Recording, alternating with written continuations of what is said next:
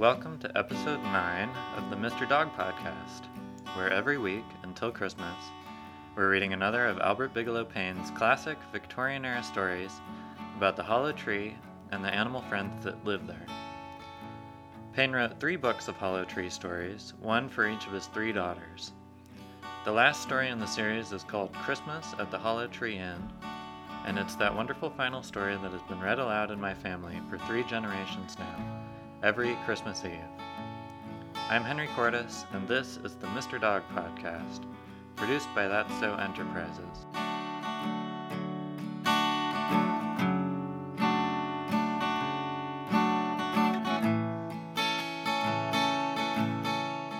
Last week we heard a story about a big party that all the Deep Woods people had, and how Mr. Robin accidentally invited Mr. Dog, and how he ended up scaring everyone. Well, this week Mr. Turtle is going to tell a story, and I think there are a few things in it that will surprise you. One note these stories were written over a hundred years ago, and so sometimes there's an odd turn of phrase. At one point, Mr. Turtle says that it's raining like 40, which just means that it's raining really, really hard, like it rains in the 40 day and night storm in the beginning of the Old Testament of the Bible. There's also a reference to a latch string, which is an old fashioned way of securing a door. The latch would be on the inside of the door. There'd be a little hole that you could push a string out if you wanted guests to be able to open the door from the outside. Alright, now that that's settled, let's begin. This one is called Mr. Turtle's Thunder Story. Once upon a time, said the storyteller, when the crow and the coon and the possum lived together in three big hollow branches of a big, big hollow tree in the big, big deep woods, and used to meet and have good times together in the parlor downstairs, they had Jack Rabbit and Mr. Turtle in for supper.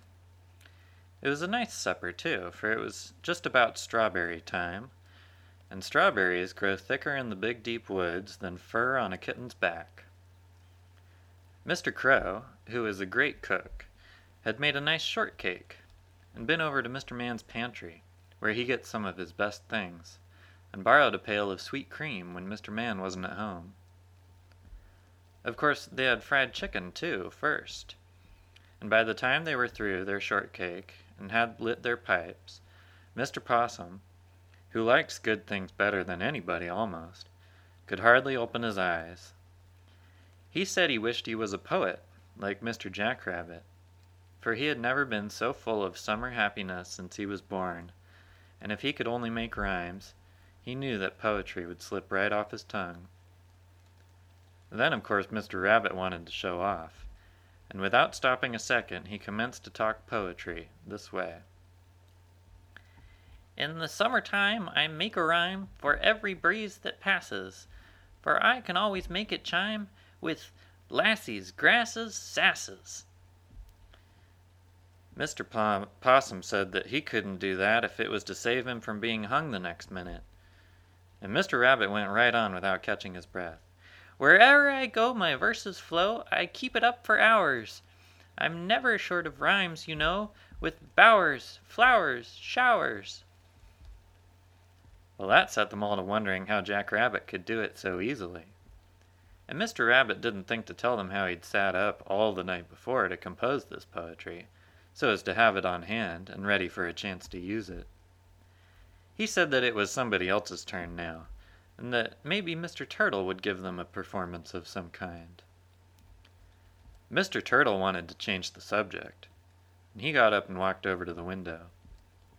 He said that, speaking of showers, it was so warm and close he shouldn't wonder if they had one before morning. He said he believed there was lightning now off in the west, and seemed like he could hear thunder too. Then they all talked about thunder and lightning and what they were, but nobody seemed to know except Mr. Turtle himself. Why, he said, I thought everybody knew that. Then he went on to say that he'd known the story ever since he wasn't any bigger than a pants button, and all the others said he must tell it to them, because it was his turn anyway. And Mr. Turtle was glad to do that, for he really wanted to show off a little, like Jack Rabbit, only he hadn't known before how to do it. So he filled up his pipe nice and fresh and lit it and began. Well, he said, of course you know my family all live to be pretty old. I'm only 316 next spring myself, but Uncle Tom Turtle, who lives up by the forks, is a good deal over 900, and he isn't nearly as old as Father Storm Turtle and his wife, who live up in the Big West Hills and make the thunder and lightning. Mr. Turtle stopped a minute to light his pipe again, and all the others just looked at him and couldn't say a word. They knew he was pretty old, but they had never thought much about it before, and what he said about Father and Mother Storm Turtle they had never even heard of. But Mr. Turtle just lit his pipe and puffed and said, To tell the truth, I never did hear of any of our family dying of old age, and I shouldn't wonder if Old Man Turtle himself would still be alive, too if he hadn't tried to swallow a musselfish with the shell on, and got it stuck in his throat a million and twenty-five years ago last spring. Anyway, that's according to the date cut on his shell overcoat that Uncle Tom Turtle saw once at Father Storm's house up in the Big West Hills. I don't know how many great grandfathers back Father Storm is from me, nor how many from Father Storm Old Man Turtle himself was.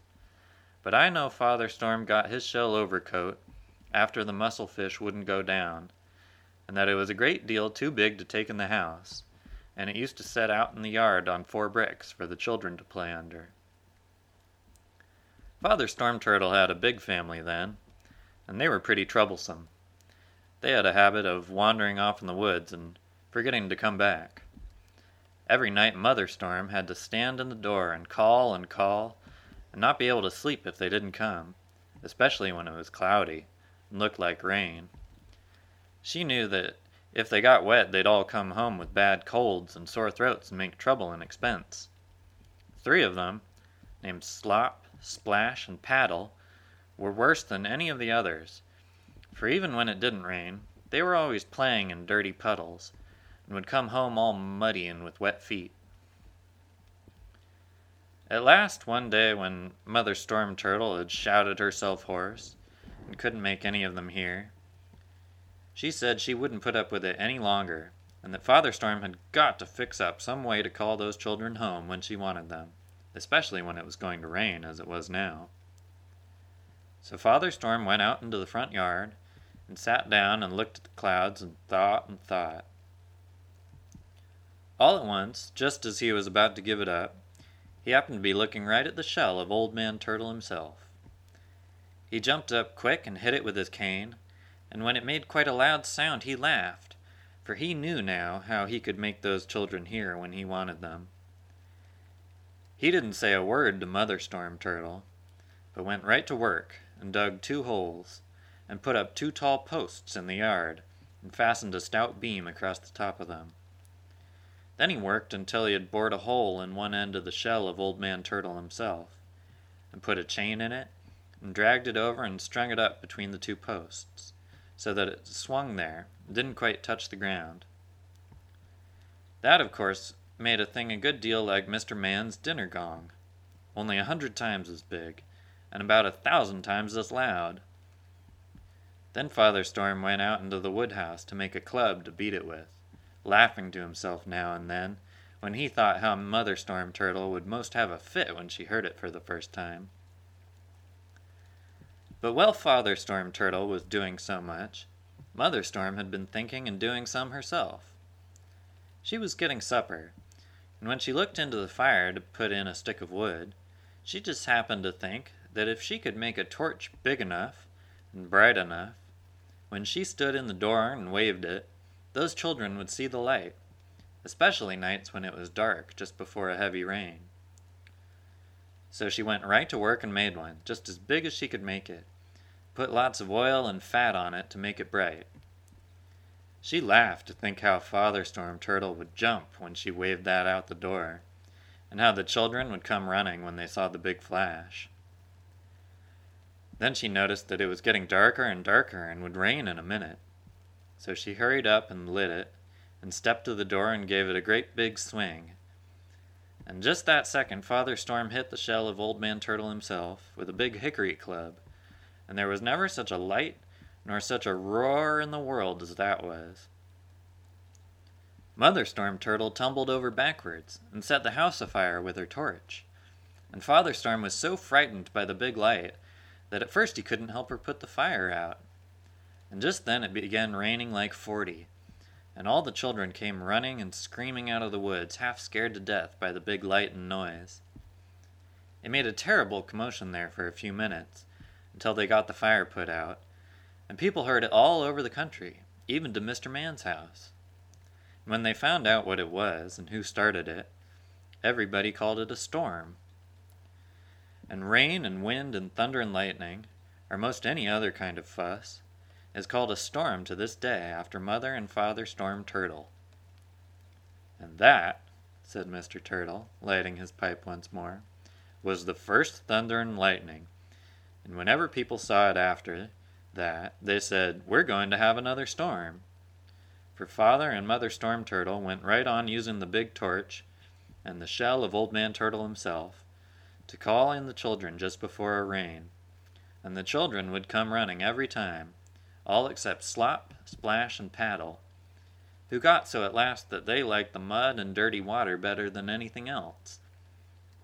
They liked the mud so well that Father Storm told them, one day, they might go and live in the mud, and be named Mud for all he cared. And so they did, and their names were Mud, and they all and all their families live in dirty water and are called mud turtles to this day. They never went home again, but whenever they hear Father Storm pounding on the shell, they stop whatever they are doing and listen. And that's how the saying began that a mud turtle never lets go till it thunders. What makes the noise always get louder and the light brighter just before it rains? asked Jack Rabbit. Why, you see, said Mr. Turtle, Father and Mother Storm's grandchildren and great grandchildren are a good deal scattered now, and as the old people run the thunder and lightning mostly on their account, they try to make it just about bright enough and loud enough to keep up with the rain wherever it goes. It's plenty loud enough, said Mr. Coon solemnly.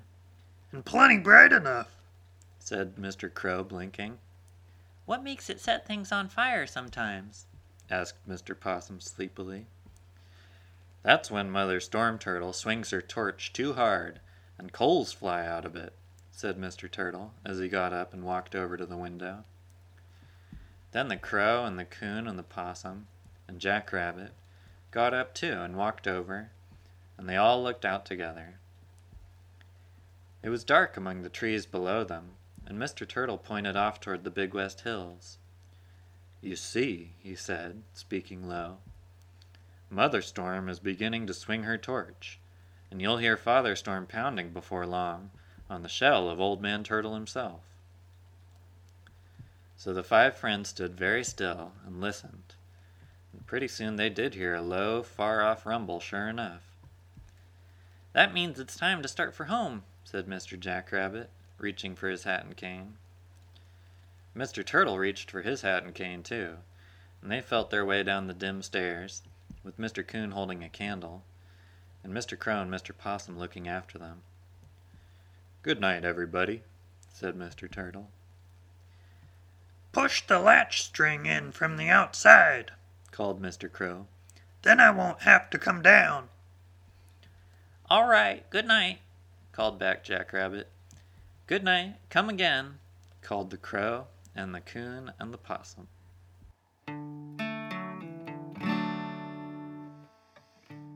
That's our show. Thanks so much for listening. This week we heard a pretty crazy story from Mr. Turtle. It certainly explains a lot of things I've wondered about. Well, next week we have a fantastic story called A Deep Woods Fishing Party, which tells about an adventure involving Mr. Dog and a very large fish. It's very funny, and I hope you'll join us for that one. In the meantime, we'd love to hear from you. If you like the show, please give us a rating on iTunes and let your friends know too. You can follow Mr. Dog on Facebook and Instagram. We'd love it if you dropped us a note there to say hi. Our handle is at Mr. Dog's Christmas. For more about Mr. Dog, please go to MrDogsChristmas.com. Again, that's MrDogsChristmas.com. This has been the Mr. Dog Podcast a presentation of That So Enterprises. Till next week, I'm Henry Cordes.